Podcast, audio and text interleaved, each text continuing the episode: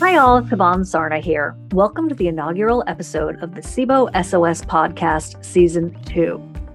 SIBO stands for Small Intestine Bacterial Overgrowth. The SOS stands for Save Our Cells. And if you're listening today, that's exactly what you're doing. Thank you. I am so proud of all of us. Let me just say that if you have IBS or already have been diagnosed with SIBO, you are in the right place and in for a treat. Today, we are so lucky to have Dr. Mark Pimentel with us, and I will give him a full, glorious introduction in just a moment. This was a smash hit live talk, one of the most viewed events we've ever done. And that is saying a lot. I've never received so many emails, either prior to an event or after an event, with questions and requests to make sure that the replay was sent out. But I know that many of you missed it or want to see it again. And maybe you just prefer to listen than watch. So I wanted to make sure we got this on the SIBO SOS podcast as episode one. Note that there are some slides that Dr. Pimentel mentions. And if you watch the video of the talk, you can see those slides, which I do highly recommend. So I'm putting that link in the show notes for anyone who wants it. They are incredibly useful. There's a lot to unpack in this talk, whether it's that you're just getting started or you consider yourself a SIBO expert. You're going to want to listen to this again and again.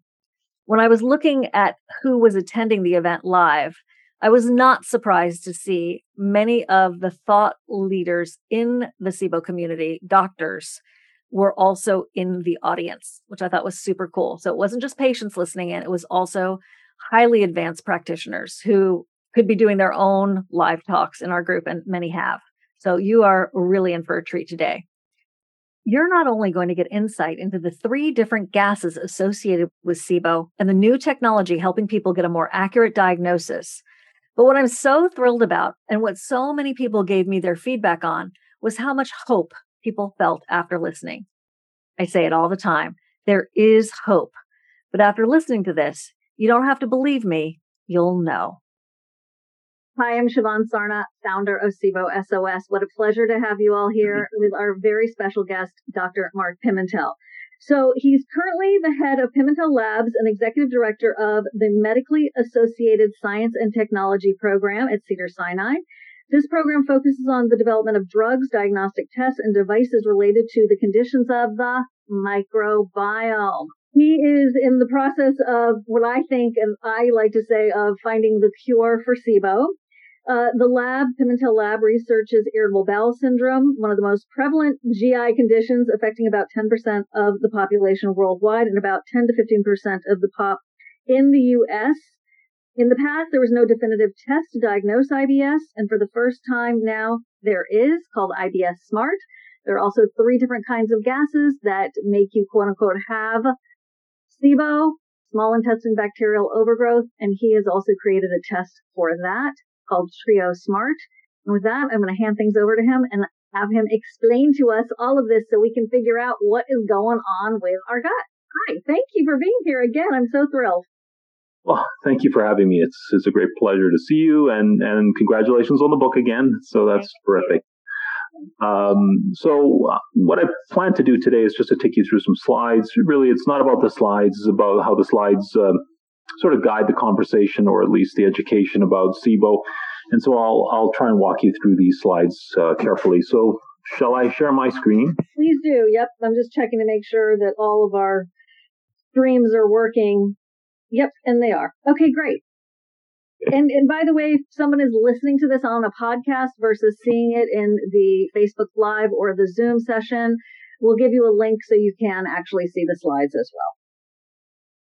Well, here they are. So I think you can probably understand it just from my conversation part of this, but I, I, really like the slides are a very good guide for, for those who are able to see them live.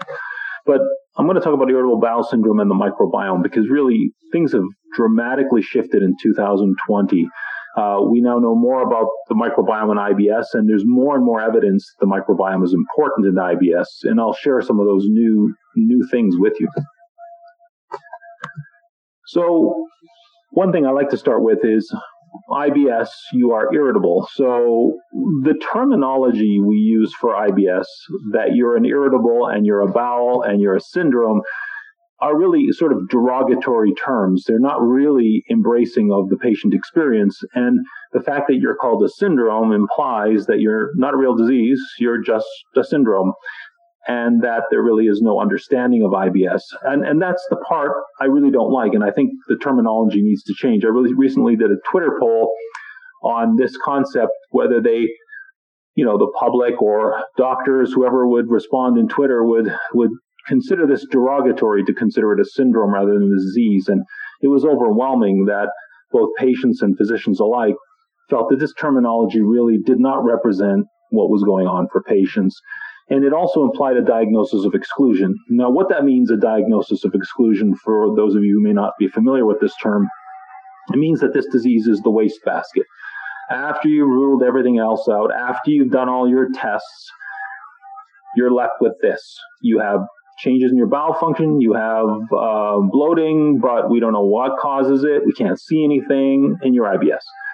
And that also drives a problem because you, you end up getting a lot of investigations. You never feel comfortable with your diagnosis. You're never sort of settled and say, okay, I know I have IBS. No, you don't because there's no test for it or there hadn't been. And so that's the term diagnosis of exclusion. What does that end up for you as a patient? It means you're going to run around and see doctors and spend more money, and doctors are going to be doing more tests, all of which are negative, and then you're still going to end up in the same place. So we'd like to put an end to that, and that's part of the story of the microbiome here.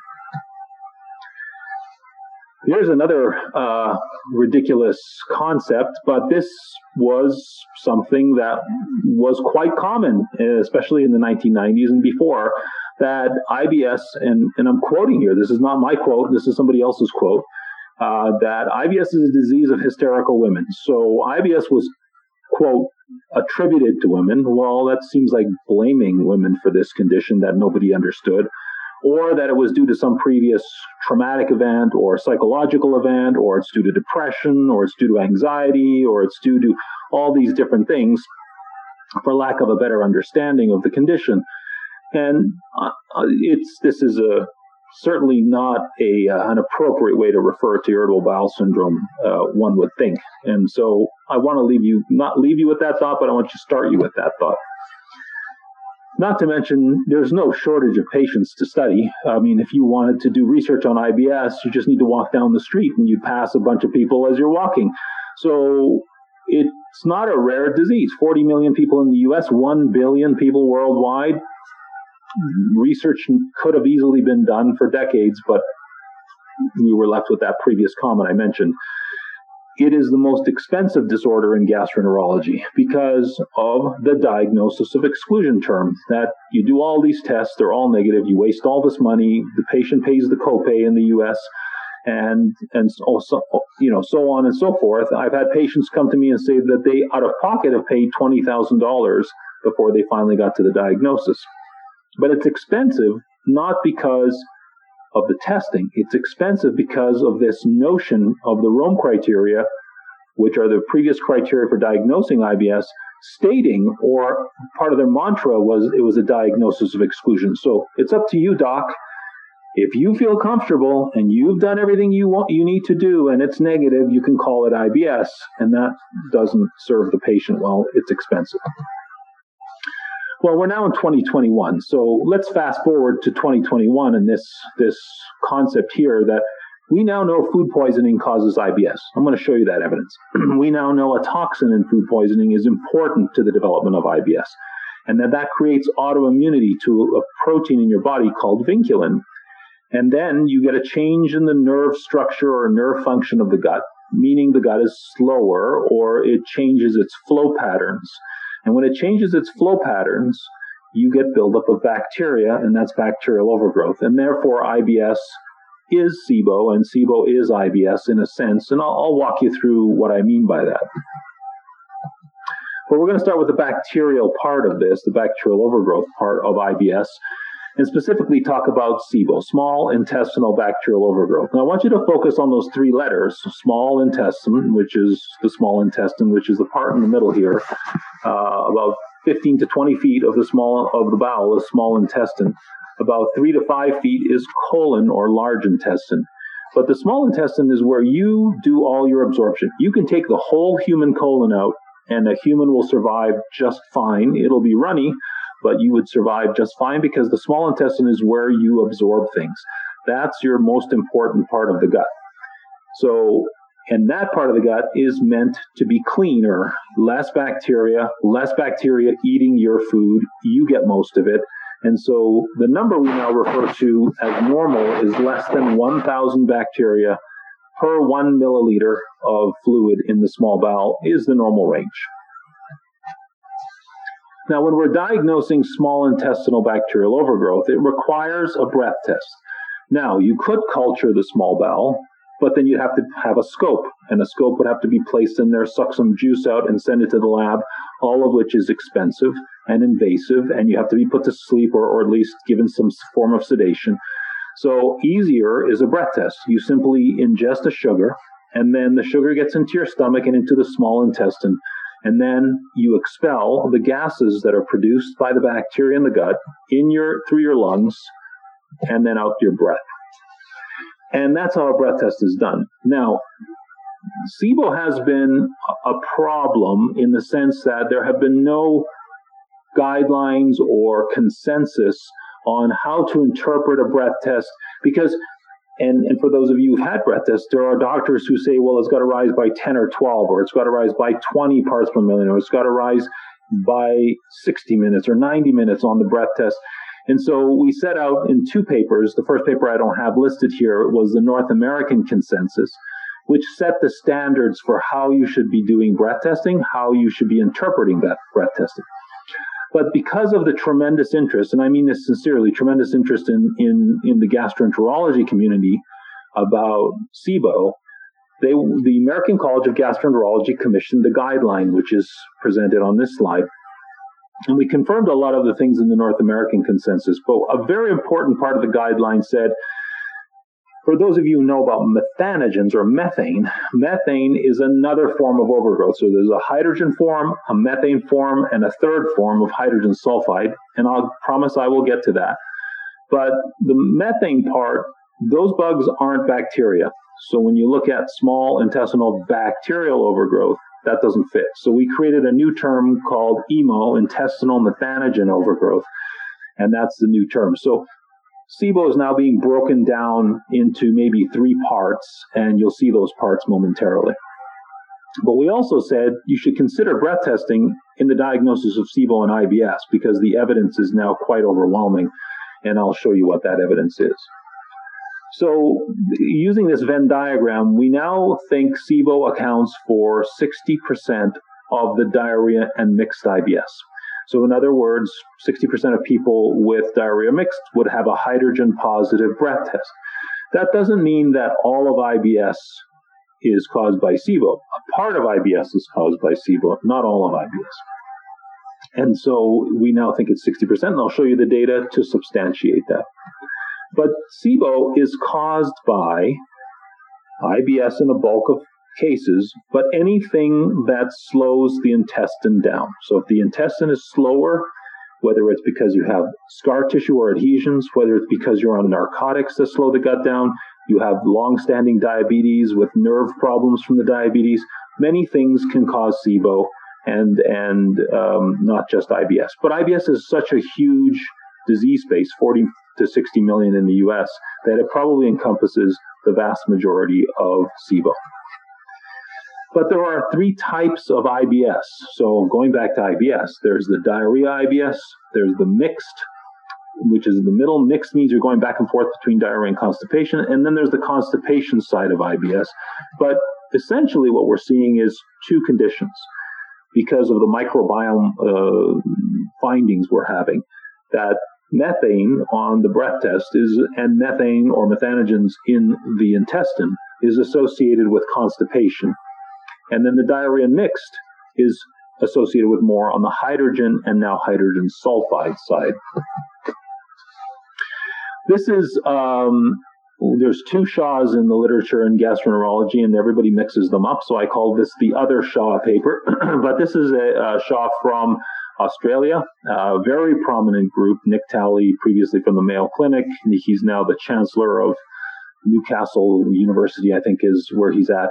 He's he's a very prominent figure in Australia and a very prolific researcher. But basically, this was a pivotal moment in 2020 because essentially this paper says, for the first time, IBS full stop is associated with SIBO based on breath testing. And is 25 papers summarized in this document. And and it's clear. Done full stop so now that may surprise you that we're saying done now when we knew this two decades ago but look it, it, you have to continue to march forward and then as people summarize the data they start to see the pattern now the challenge we had with trying to understand SIBO and its relationship with IBS or just SIBO in general is the challenge with the breath test. So the breath test emerged probably in the 1980s. And the original breath test only measured hydrogen. And then later methane was added, but there was no real understanding of what methane was related to. And then it wasn't, and, and so, but the understanding of the gas dynamics just wasn't complete with the breath test, hence the challenges with breath testing. But let me show you in graphically that you got the hydrogen bacteria, which are producing hydrogen, and they're flooding the environment with hydrogen, and that's what they do. But that hydrogen is like a fuel for other organisms. So the methane organisms or the methanogens use four hydrogens to make one methane. So if you have methane on your breath test, which we can now measure with regular instruments, you can't rely on the number for hydrogen because four of the hydrogens are going to one methane. So the more methane you make, the less hydrogen you're going to have on the breath test. So the hydrogen becomes unreliable on that test. But there were also patients where the breath hydrogen and methane were zero across the board. And we always suspected that there was a third gas, and that third gas is hydrogen sulfide produced by hydrogen sulfide producers otherwise known as sulfate reducing bacteria. And they use five hydrogen to make one hydrogen sulfide. So the point of this slide is simple. If you don't measure all three gases, and these are the only three gases that they produce, you don't get the complete picture. Because if you don't measure H2S, you can't rely on hydrogen because you don't know how much is making H2S. If you don't measure methane, you can't you can't understand that methane is causing constipation, which I'll get to also. And we now know hydrogen sulfide is associated with diarrhea. So without measuring all three gases, you can't understand the full patient profile. As a consequence, breath testing can be confusing without understanding these three gases. Okay, now we're going to take a step backwards and say, okay, well, what about culturing the bowel? Do we have proof that uh, of SIBO based on culture. In IBS, we do, all the way back to 2007. And you can see this study from Sweden. Clearly, the orange bar is IBS, the gray bar is healthy controls, and the orange bar is much higher, which means that there's a lot more bacteria or a lot more patients with SIBO in, I, in IBS than in controls. Taking that one step further, this study took people who were coming in for scope. So these were sick people, all of them. So the control group in the gray, they're sick people, they're not healthy controls. But the diarrhea IBS patients in the orange, 60% had SIBO. So that's where we get our 60% number from, is from this study. Now, we know more about SIBO and we continue to know more, and I'll show you some really interesting stuff here in, in a moment that's new. But when we took these duodenal aspirates, this juice from the small bowel, these two characters came out of the mix, Klebsiella and E. coli. Now, it doesn't look like Klebsiella is a lot higher than the gray healthy, but each number on this y-axis is 10 times higher. So this is a log 10 scale. So when you go from 4 to 5, it means there's 10 times more bacteria. So E. coli, Klebsiella are bad actors. Now, what we were saying in 2015 is that E. coli and Klebsiella were like weeds in the garden, that they were choking other things out. Now, that was just us hypothesizing as to why these two characters are so problematic in SIBO and what was happening. But I have proof now that that is true. And we get this proof from what's called the Reimagine study. The Reimagine study at Cedars is anybody coming for uh, upper scope we offer them the opportunity to be part of this study. We collect their information, they do questionnaires, we get blood, we get genetics, we get juice from the small bowel, and a couple of biopsies from the duodenum from the small bowel there. And then we're able to archive that and study the microbiome. And we've gotten almost to 500 patients. So we have a very, very good understanding of the small bowel microbiome. And that's never been done before. The first provocative finding from our study, uh, the Reimagine study, was presented or published this past uh, July in Digestive Disease Sciences. It's actually made the cover of the journal. The reason this is important is this is the first across the gut snapshot of what the microbiome looks like. So I want to point a couple of things out to you because there are many people out there doing stool testing for the microbiome. Yes, stool testing for the microbiome tells you the microbiome in stool, but you can see the colors represent families of bacteria, and you can see the, the colors here. But look at the small intestine. You cannot get any understanding of the small intestine from stool because the small intestine is completely different than the stool. And that's my point here is that we now can see, but, but here's another point. As you go further down the gut, and we these were patients who were getting double balloon endoscopy, so we were able to get almost to the end of the small bowel for these patients. The number of bacteria does not go up. We thought it did. The profile of the bacteria doesn't slowly become closer to like colon. No, it just basically drops off a cliff. Everything in the small bowel looks very similar, and then it's until you cross the ileocecal valve, everything goes into this format or this uh, this what looks like stool. So, pretty remarkable to describe this for the first time. Okay, so now we could use sequencing of the bowel, which is the most greatest, latest, greatest technology for understanding the microbiome, and we can do this in the small intestine. And what we show here is SIBO. So these were patients, not with a positive breath test, but the pa- these patients had literally SIBO by culture which is considered the gold standard. And the other group is no SIBO. But immediately, and so I'll, let me just describe this so this is a little tricky to understand. The first ring is the kingdom of life, which is bacteria. That's why it's called BACT. And same on this side. The next level is the phylum. Phylum is the next breaking down of what type of bacteria are present. And you can see immediately, even at this super high level look, that proteobacteria, which I'll you'll understand what proteobacteria is in a minute, is so much more in SIBO than in non SIBO.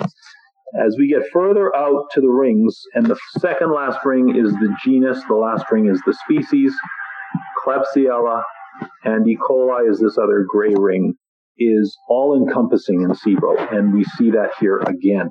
So the point is, we keep seeing the same thing over and over again. E. coli and Klebsiella, E. coli and Klebsiella. Those are the SIBO bad actors.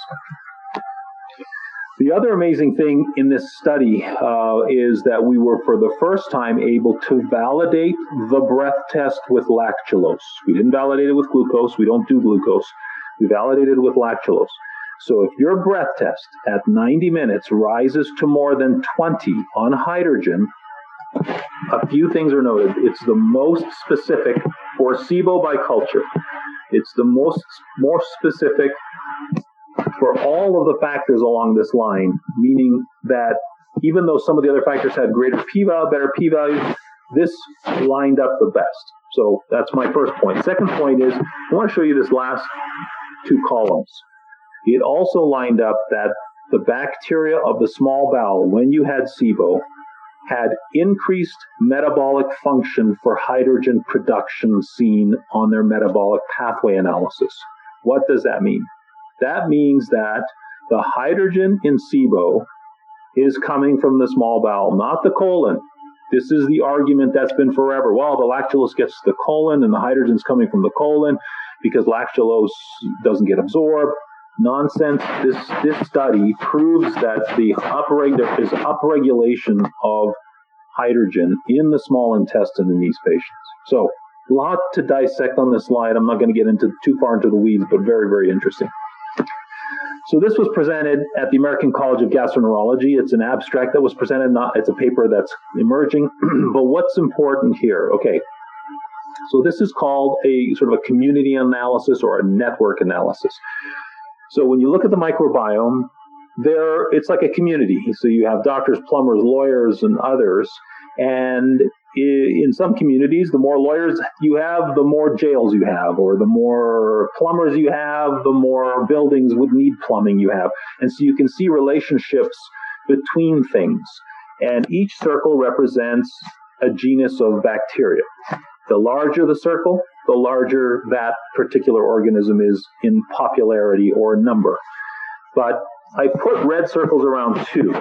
E. coli 33 and Klebsiella 45. And they're small little circles in this beautiful community. And you can see it, it looks like a community.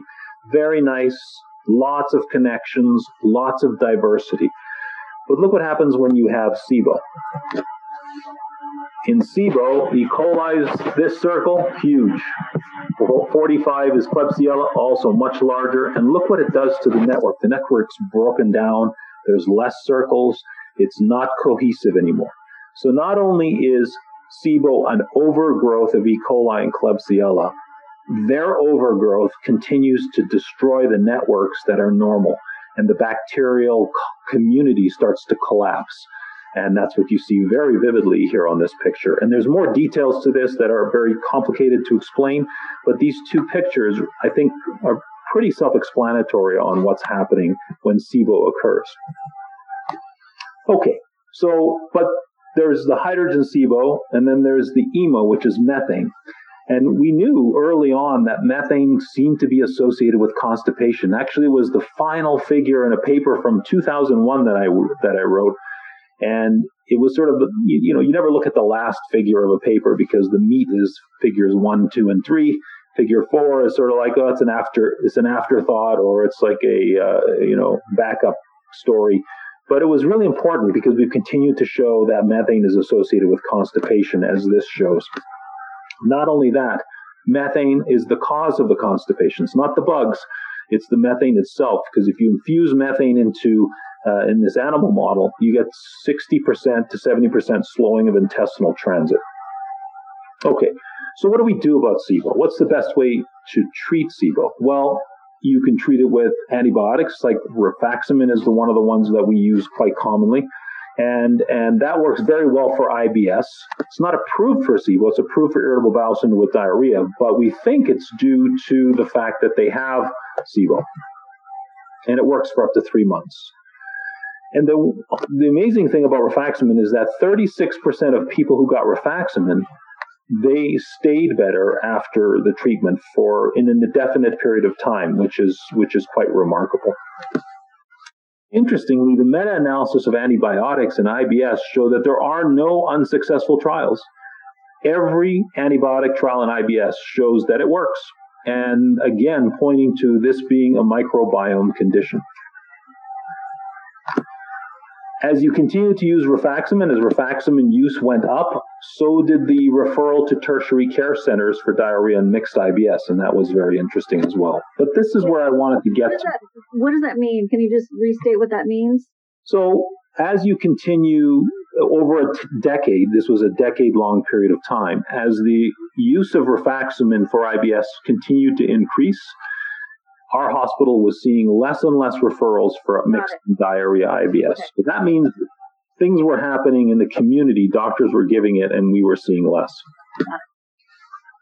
Now, in one of the trials, we saw that breath testing was associated with the response to rifaximin. So, in other words, even though rifaximin is approved for IBS, not SIBO specifically, if your breath test, first of all, all patients, 44% respond. But if the breath test was positive, before they started rifaximin, 56% responded to rifaximin. And if the breath test became negative, you, you had a positive breath test, rifaximin made the breath test negative, you're the best outcome. You had 76% chance that you met that crazy, very difficult FDA endpoint. For methane, it's also interesting. You give neomycin plus rifaximin, and you get the best response. This was a double blind study. Everybody gets antibiotics in this study. This group gets neomycin with placebo, but this group gets the combination of neo and rifaximin. You can see the constipation score after treatment is much lower when you take these two antibiotics. And this is why we, we in our practice use neomycin and rifaximin for methane and neomycin and rifaximin alone for the hydrogen side. Bloating got better with this cocktail, but forget about the antibiotic. The most important thing in the patients with methane who have constipation is getting their methane less than three, because that was clearly what made it most effective. Okay, now the new kid on the block. So this is a new device that measures hydrogen, methane, and hydrogen sulfide.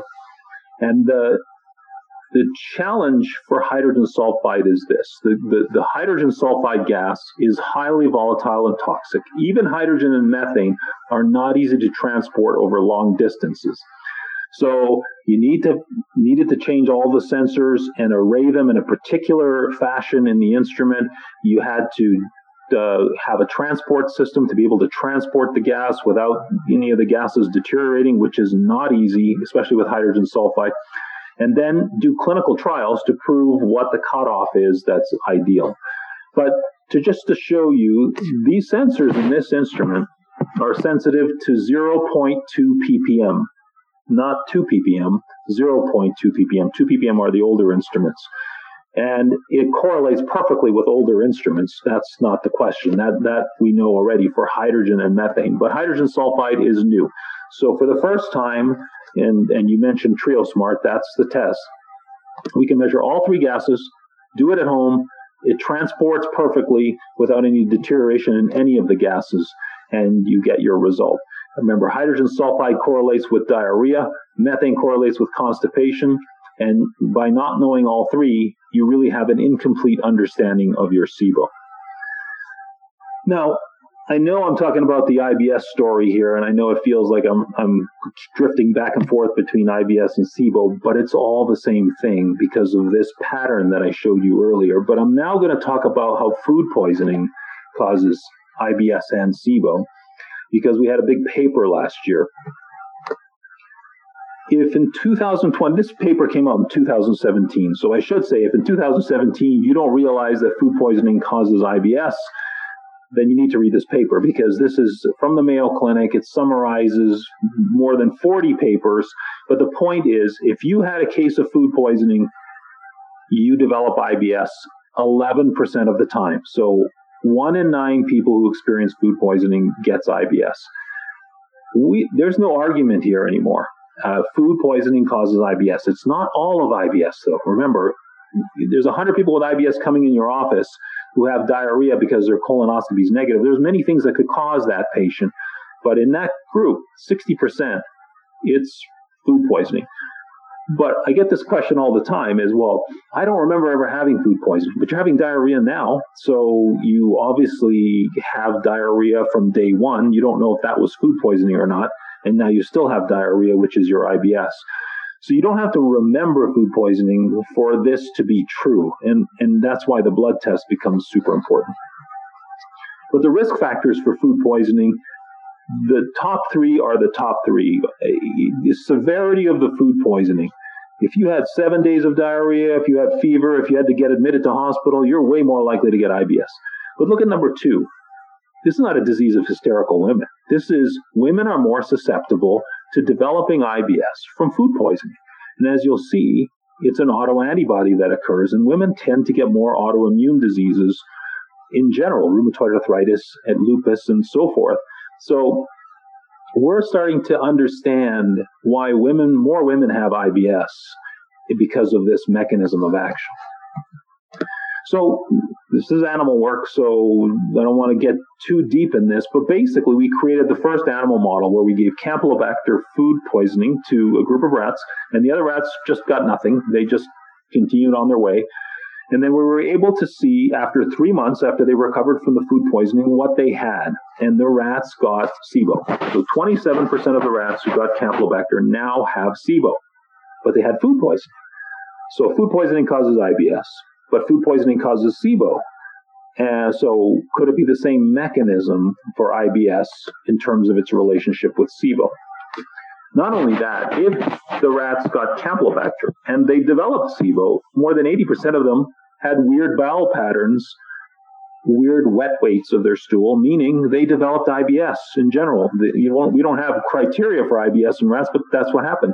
And they got what's called increased rectal lymphocytes. So these are white cells, a small increase in number in the rectum of these animals, and this is the one thing that's found in humans with post-infectious IBS. So, one toxin in common with all food poisonings called CDTB. And we don't think C. diff has this toxin very often, but I put it here because it, it occasionally can. C. diff can precipitate IBS.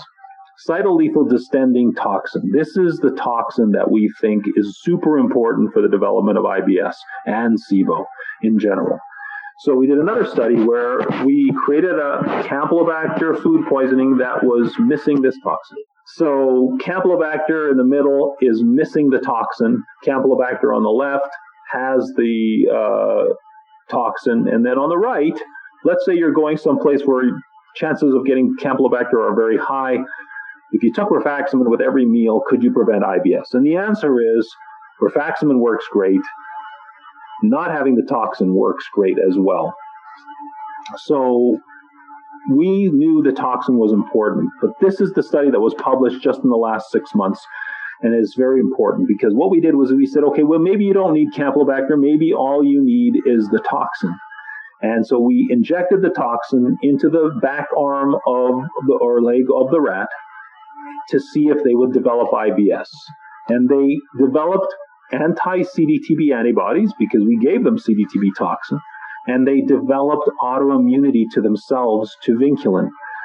And so vinculin is an important protein on the nerves of the gut that help the nerves stay together, stuck together. Not only that, these animals developed SIBO and they developed a change in, in their wet weight of their stool because they were developing IBS. So we could make an animal have IBS just by giving the CDTB toxin. So it works like this. You have the cytolethal distending toxin, you get exposed to food poisoning, and you see this toxin, your body reacts to it and produces antibodies. But one part of CDTB looks like vinculin, and then you form antibodies to yourself. And that was supposed to go onto the vinculin, and it didn't. It flew past. But yes, that's what happened.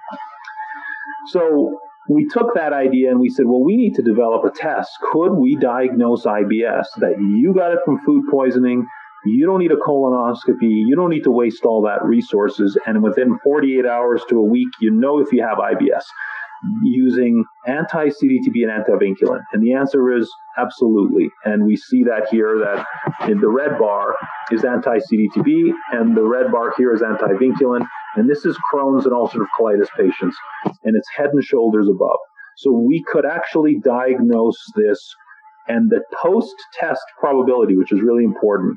If you have the test and the test is positive, it's about 90% likely you have IBS. The specificity is also high, over 90%. So I was very, um, I was graced with the ability or the, the opportunity to be part of the irritable bowel syndrome guidelines for the American College of Gastroenterology. And one of the mandates that was set by this guideline is we need to have a positive strategy, positive diagnostic strategy. IBS should not be a diagnosis of exclusion. That is dismissive to patients. It is suggesting that IBS is not a real disease. And it's a step in the right direction to maybe changing that syndrome word to something else because it really is a disease and these patients suffer immensely. And, and they suffer at often at an age when they should be more productive because this can affect people in their 20s all the way up to you know their 80s. So this is the sequence. I tried to show you as much of the evidence as I could. Uh, obviously, we did a SIBO symposium a couple of years back, and uh, it was eight hours of broadcast. So I'm covering a lot of ground in a short period of time, but I hope, you know, I was able to at least express to you a lot of the most important parts and, and some of the more interesting parts that have happened more recently. But people ask me, well, what do you do in clinic? What do I do in clinic? And so I actually created this in terms of how SIBO and the IBS blood testing fits into my clinic, not in the whole spectrum of what I do because we see very complicated patients. But in the in the case of chronic diarrhea patients where you know they've they've had some degree of workup by the time they've seen me. You could just flat out give rifaximin. If, it, if they respond to rifaximin, it can't be Crohn's disease, and it probably can't be celiac disease because you'd have to be off gluten for celiac to, to improve. And Crohn's disease doesn't get better in like 10 days or 14 days of an, anti, of an antibiotic. But I prefer to go down the middle path, which is I get the anti CDTB and the antivinculin. And, and the second generation test, the IBS SMART test, is much more specific. There was a study that piggybacked to our uh, CDTB inoculation study. This is from Mexico. And of course, food poisoning is quite common there. And Max Schmulson noted that the new second generation test is much more specific for his uh, patients. And we see that as well, and much more accurate. And I also do the three gas breath test because if they have diarrhea, I want to know if they have hydrogen sulfide because I can use that as a guide to treatment. Now, if the anti CDTB antibody is positive, then I know they have post infectious IBS with 90 plus percent specificity. I've got to counsel them about traveling, how to eat, what not to eat, what to be careful with, because if they get food poisoning again, and we've seen this in our clinic, the antibodies get higher and they're harder to treat. And when I put extreme measures, I'm talking about patients who are quite sick that if you're traveling, you know, you, you should consider prophylactic antibiotics. That's what I do. Of course, it's not FDA approved. This is just the pattern of practice that I that I practice because I can't let them get higher on the on the antibodies. Uh, of course, if they're negative, that's the patient that should have a colonoscopy. And I have lots of examples of where the test was negative and we found something. And so it, it, the test helps a lot. The three gas breath test, of course, if it's negative, again, consider further workup. So if you're negative on the blood test and you're negative on the three gas test, you're, you got to move on. Something else is going on. And that can be all determined within a week or 10 days. So very fast to get to this point and then consider other things, maybe a colonoscopy and other things. If you're hydrogen positive or you're hydrogen sulfide positive, I use rifaximin for hydrogen. I use rifaximin with bismuth, but there are a lot of emerging um, cocktails for hydrogen sulfide. So I'm not sort of married to this cocktail yet because I think we don't understand everything about hydrogen sulfide. So don't take this as gospel, but this is what I do currently. Can you explain uh, which bismuth you're using? Is it bismuth subnitrate? Is it Pepto Bismol? Yeah, it's Pepto Bismol right now. It's just the easiest for patients to understand and get. Um, there are people who get um, um, compounded bismuth and bismuth subnitrate and, and other other uh, forms. I don't think it matters. I think it's the bismuth itself more than than it is the formulation. And is it three swigs a day? Yeah. So rifaximin three times a day, bismuth three times a day. So what we do. And then chronic constipation, we do the three gas. You could do the two gas because if it's methane, you don't need three gases for that, but it's just convenient. And then if methane positive, I give her rifaximin and neomycin. If it's methane negative, I consider further workup because something else is going on and I might do anal rectal testing and other things. I do consider a prokinetic for all of these situations after treatment because I want to prevent the need for antibiotics again if it, if as much as possible, and that's why prokinetic can be beneficial. So the conclusion of my sort of presentation part of this is that IBS isn't part of microbiome disease. SIBO is an important contributor to IBS. That's clear from 2020. The meta-analysis from Shah and Nick Talley from Australia really capstone this. They even had a paper which I didn't present that is again showing elevated bacteria in the small bowel of IBS. So, I mean, the data are pretty substantial and overwhelming. The most important organisms for SIBO, E. coli, Klebsiella, E. coli, Klebsiella. I showed you lots of data on that. Methane is associated with constipation. Hydrogen sulfide is the key to understanding SIBO more completely. If you don't have hydrogen sulfide, it's an incomplete picture. Rifaximin is the first treatment for a causative agent in IBS because we think that the bacteria are deranged as we went through, and you can give it repeatedly. Autoimmunity to spice produced by CDTB to vinculin is an important is important in the pathogenesis of IBS. And so this is really sort of the the the capstone of, of what's gone on 20 years of work to get to this very brief lecture, but but you can see that we understand this more completely. I would say that we understand the starting point of IBS more than we do Crohn's or ulcerative colitis now with this this work. I will say one last thing, and then I'll open it up to questions or, or comments. But that quote I put at the beginning of the lecture, where it says IBS is a disease of hysterical women. You know, we talk about in the 1980s and 90s where stress and psychology were the mainstay of IBS pathophysiological understanding. But that quote was from 2018. And that's the sad part because in 2018, we knew post infectious IBS, we knew SIBO, we knew all these things, and yet there are still practitioners out there who haven't evolved into this new con these new concepts and and still reside in the 90s and 80s and, and that's unfortunate for patients who might see these these practitioners well thank you so much dr pimentel. That was very illuminating and really comprehensive um, if anyone has any questions about the Trio Smart Breath Test, go to e- email page at support at triosmartbreath.com. And for the IBS Smart Test, please email patient care at ibssmart.com. So a lot of the questions we've been receiving could be answered through those emails. And because we have a limited amount of time, I wanted to give you another resource. So it's support at triosmartbreath.com. And then IBS um, Smart Questions is patient care at ibssmart.com. We also, because you're part of the SIBO SOS community, have a special on the IBS Smart Test, which is 25% off. You don't need a doctor's script. You can use their in-house physician filling out the questionnaire at no extra charge. And um, be sure to look for your email that we will send to you because we'll put a link there. You can also find that at um, SIBOSOS.com in the shop area. Okay, guys, Dr. Pimentel, here's a big question. Does, so just to clarify, does hydrogen SIBO exist? Because you've been talking about it, but there's this question about how the hydrogen feeds the methane. So is hydrogen SIBO a thing?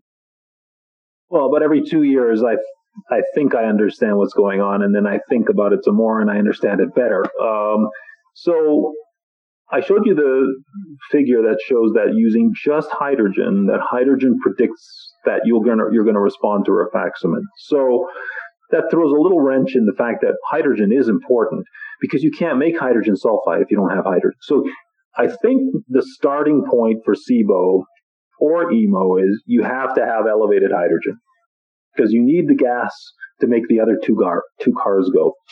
Or the analogy I use is you need a lot of rabbits so that the wolf population or the coyote population is satisfied. And the wolves are meth- methanogens and the coyotes are sulfate reducing bacteria to produce hydrogen sulfide. Interestingly, they don't like to exist together. So if the wolves are there, they're eating all the hydrogen and they don't want the other guys there. If the sulfate reducing bacteria are there, they tend not to want the wolves there. So usually the two don't go together. But as everything in medicine, there are examples of where that doesn't work. And some patients have hydrogen sulfide, methane, and hydrogen. And, uh, you know, so it's complicated. It is complicated. Okay. If you do get uh, this is for Ramona, one of our longtime participants. Um, if you do get um, antibodies being positive from the IBS Smart Test showing that the um, food poisoning episode has impacted your migrating motor complex, you have these antibodies, and therefore you have post-infectious IBS slash SIBO. What do you do for treatment to impact the um, the antibodies? Is there anything you do to help people with those antibody levels? So we have extreme examples of things we've done, uh, and but I don't recommend these for the general practitioner or even the regular gastroenterologist. But you know, um, IVIG is something that we have used, uh, and IVIG seems to bring the antibodies down, and some people get better. Um, again, it's not it's not an FDA approved use, but it but it has worked. We've done plasma pheresis in some of the most extreme cases of distension and bloating, five cases, and their IBS completely disappears for a month. So the point of that is don't do plasma plasmapheresis, please, none of you. Um, what I'm saying is that we know that if you get rid of these antibodies, it looks like IBS goes away. That's a super important finding, and we want we're not going to publish that because we don't want people doing that because that's like dialysis. You can't put IBS patients or SIBO patients on dialysis to get their antibodies out. Plus, they don't form antibodies if you do that. But it just goes to show you that we're really, really, really close to what could be the end story of how to make this better. And, and that's what we're working on. So stay tuned because there's always more to come. And in June of 2021, we already have our time booked for a, two hour conversation. Thank you. Um, after Digestive Disease Week, where hopefully you'll be making some exciting announcements. I'm exhausted already. I'm sure you are. I'm sure you are. Well, we're all very excited. Okay. If someone needs help with their doctor interpreting the results of the uh, TrioSmart breath test, how can we help them? Go get the support. Like I, I gave the email, um, the email address a few minutes ago. I mean, I guess some people are getting their doctors to give them the test and then the doctors aren't totally being clear about the uh, interpretation that's becoming some. Yeah, so I think the support from the company will give give guidance to the doctor or the patient as necessary, but but um, there, there's a lot of things that can guide that clinician. There's review articles and other things that I think the company can provide uh, as guidance. So not a problem. Okay, I'm just going to ask this in a different way. I do the Trio Smart breath test. It shows high hydrogen. I have hydrogen SIBO. True? It shows high hydrogen sulfide. I have hydrogen sulfide. It shows high methane. I have methane. So once again, we're still, I'm still getting like barrage with these questions. So do I have hydrogen SIBO and should I treat it that way versus treating hydrogen sulfide SIBO? I know I keep asking you the same question. Just keep, keep coming at me with yeah. an answer. So hydrogen sulfide predicts diarrhea. Methane predicts constipation. Hydrogen predicts just the general concept of SIBO. However, if you think about it, what we're there's going to be a different treatment. Rifaximin we know works well for hydrogen. Uh, neomycin and rifaximin, you can substitute metronidazole if you wish for the neomycin, works well for methane. For the hydrogen sulfide, we're still working that out, and we're doing like a randomized control trial right now to see if this new thing works great for hydrogen sulfide or, or various forms of SIBO. So we're still we're we're coming to some conclusions on what will work best for hydrogen sulfide. But just to think about it another way, because I'm sure this question comes up, think about diet. So we think there might be actually three diets for SIBO, one for hydrogen, one for methane, and one for hydrogen sulfide, because if you go on a low sulfur diet, maybe that helps hydrogen sulfide. So there's a lot of things coming down the pipeline that we think will help you understand this better help you treat your patients better.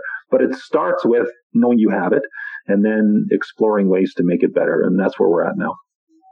Uh, from one of your colleagues, Dr. Steven Sandberg Lewis, if a patient has IBS slash IBD, say Crohn's and SIBO, how does IBS Smart distinguish that? They have both. So in our study with using the part of the, okay, so let me explain the sensitivity and specificity for the blood test people say, well, it's a low sensitivity, 43 to 56% sensitive.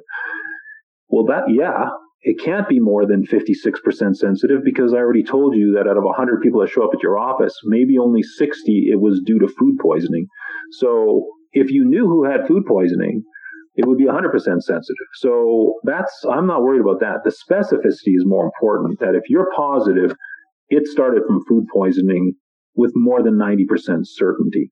So that's part of the test. Now, then on the other side of the equation, which is the point of the question, in the IBD group, the reason our specificity is 90 and not 100 is because 10% of people with IBD have a positive test. But 10% of all populations have IBS. Make sense? Because yeah. 10% of the entire planet has IBS, right. including 10% of IBD. So you're always going to have a few patients who have IBS and IBD together. And that's why we can never get more than 90% specific with the test. So if you understand the statistics of things, you understand that the test is quite impressive given those those discussion points. But but what I think Dr. Sandberg Lewis's point is, if you have both, how do you treat both? Well, you have to treat both. in order to get the patient better. Because there are many patients, for example, with Crohn's or ulcerative colitis. The primary treatment that's been used in the past is steroids. So patient goes to the doctor. They have IBD. They have Crohn's ulcerative colitis. They get whacked with steroids.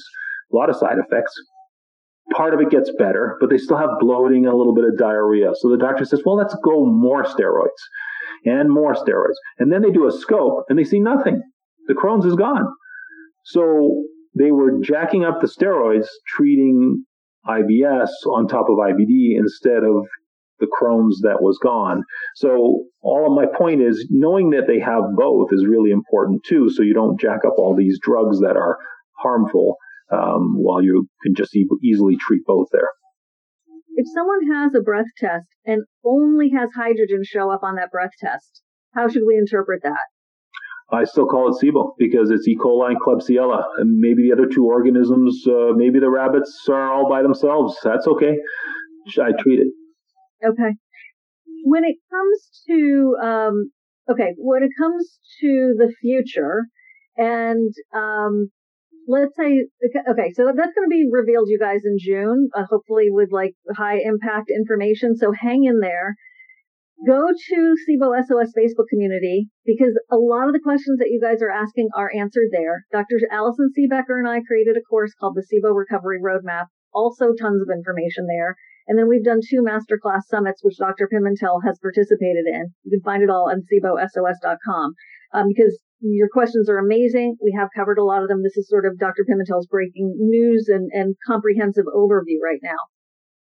How often do you see people have negative SIBO breath tests and it's actually parasites or it's actually SIFO, small intestine fungal overgrowth? What do you think are the percentages? Yeah. So, um, what I understand from Satish Rao, who does a lot of getting juice from patients where antibiotics have failed. So, generally, if you're taking an antibiotic and it's not working, or you have a negative breath test and it's not SIBO, but everything else is negative, then you really ought to consider these other uh, options or possibilities. Obviously if it's a parasite you should look for it um, and and people do parasite testing. I do it you know at cedars as well.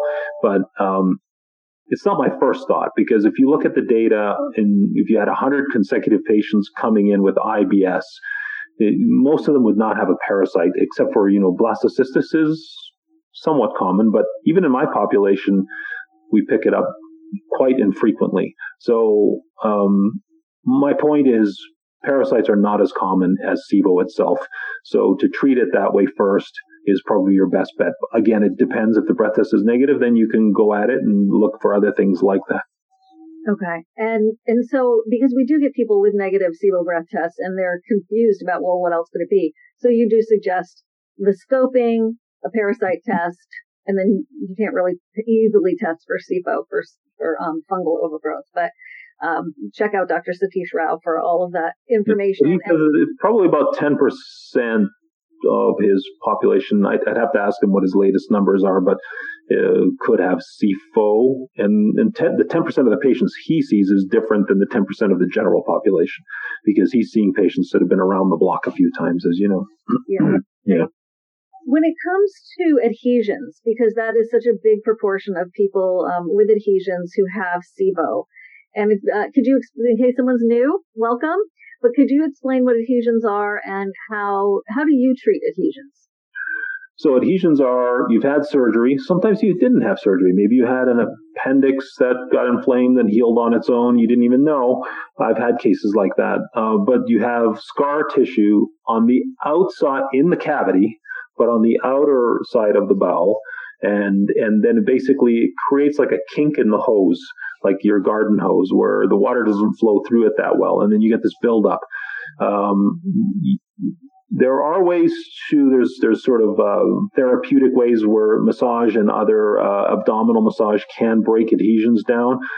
Hard to um, quantify that because you can't quantify adhesions to begin with. It's very hard to know. I mean, we've seen CT scans; everything looks normal. You go inside and there's adhesions everywhere.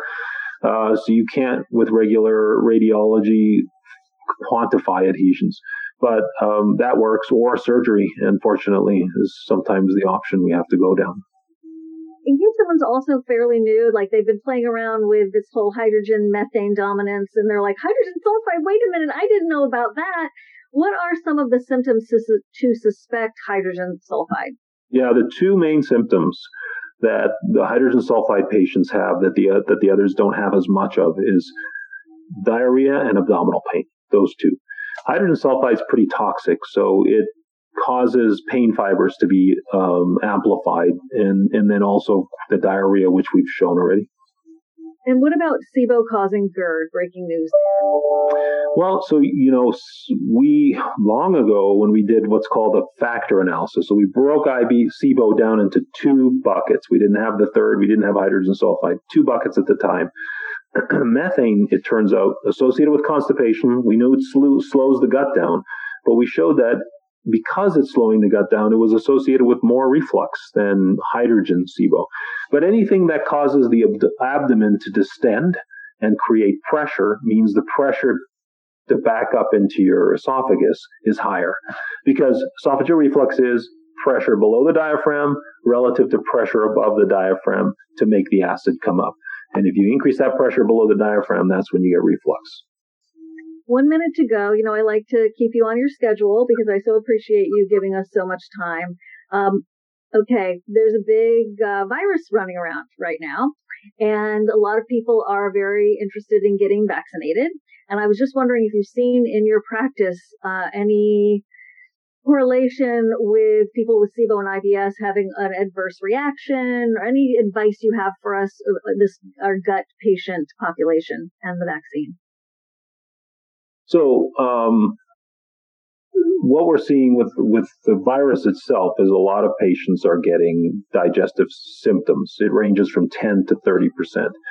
The biggest question I get is, is, is COVID causing IBS? And, and we haven't seen that data yet. There are people who are, they call them long haulers, who they don't get better over time or they take a long period of time to get better that's usually not the digestive part. It's more body aches, weakness, and, and these types of symptoms. The virus is in the gut. It can be in the gut, and it can bind to ACE receptors in the gut. Um, so, yes, the virus can be transmitted through stool. It's believed. It, all of that is is true during the acute or the, the, the when you have COVID. But in terms of the vaccine, we haven't seen any GI consequences of the vaccine that we know of. Um, you know, just fatigue, fever, all of those sorts of things in the early days. So, so far, so good with the vaccine. That's great. Thank you so much, Dr. Pimentel. We'll look forward to speaking to you again after Digestive Disease Week. Keep up the fantastic work. We'll talk to you in June. And in the meantime, I'm going to do my level best to get this information out to as many millions of people as possible. So thank you so much. Thank you. And I'm going to say thank you to everyone who has been here for this presentation from SIBO SOS. And if you have not gotten into our Facebook group, SIBO SOS Facebook it's group, it's, it's uh, for those of you on the Zoom call and not on the Facebook live feed right now.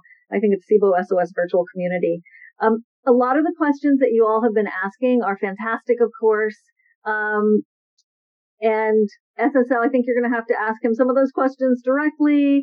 Um, water making you bloat. Dr. Pimentel has explained that before, where um, it's like a balloon from a you know kid's birthday party with a clown who's tying them up into different knots. It just has to do with the plumbing and the like tube.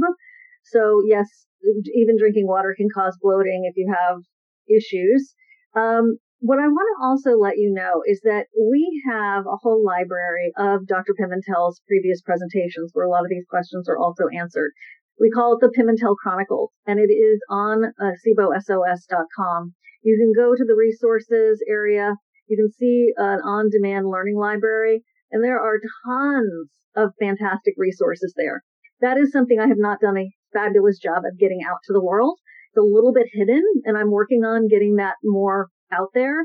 Um, they a lot of times are part of our summits, the um, the SIBO Masterclass Summit, and then the next steps for treating SIBO Masterclass Summit, which we just wrapped. You can find it all on SIBOSOS.com. Also, tons of free resources at SIBOinfo.com, Dr. Uh, Allison Siebecker's website. The book Healing SIBO is going to be like the best 20 bucks you've spent on figuring out what to do next. It's based on everything Dr. Pimentel was talking about. On page 111 is the algorithm that um, so many people have followed that he started, then Dr. Allison Siebecker and Dr. Steven Sandberg Lewis added to. And it's right here. That's also a free download on SIBOSOS.com. Okay, I'm going to wrap it up. We are um, very appreciative of you. Thank you so much for being here, everybody. I really, really treasure you and want to wish you the best. Do not give up. There's tons and tons of hope. He, Dr. Pimentel and his team are working like basically 24 7 to figure this out. I do think in June there are going to be some revelations that we're going to feel really good about, but that hydrogen sulfide uh, um, treatment he just talked about with the Pepto Bismol is terrific. Also, Dr. Siebecker, another world renowned uh, SIBO specialist like Dr. Lisa Shaver, who's joined us today, and Dr. Steven Sandberg Lewis, and so many more. Thank you guys for being here. Um, if you go to the SIBO SOS um, Facebook group and you look under files, tons of information there, including Dr. Siebecker's perspective on hydrogen sulfide treatments. Okay. Remember that if you sign up or, you know, I don't get a kickback or anything on this. If you want to do the IBS um, smart test, use the coupon SIBO SOS 2021 when you order it and you get 25% off, which is a huge, huge thank you so much to Gemelli Labs for that. And if you have any questions about the IBS Smart Test, which is the antivinculin uh, test and all of that for the food poisoning leading to SIBO, um, email patient care at ibssmart.com and Paige will help you. And then also for the, and the coupon is case sensitive. Okay. It's capital S, lowercase I B O, capital S O S 2021. That's complicated. Sorry. Well, look for it on um, SIBOSOS.com because I think we have it typed up there really nicely. And then I was wanting to find the um, email address again for the anybody who wants to get their questions answered about the Trio Smart Breath test, like directly from the lab itself. In international, he's they're working on it. I know that um, it's not it's not as prevalently available as as they wanted it to be, as they want it to be. So they're constantly working on it. Support at triosmartbreath.com. Support at triosmartbreath.com for the breath test and then patient care at ibssmart.com.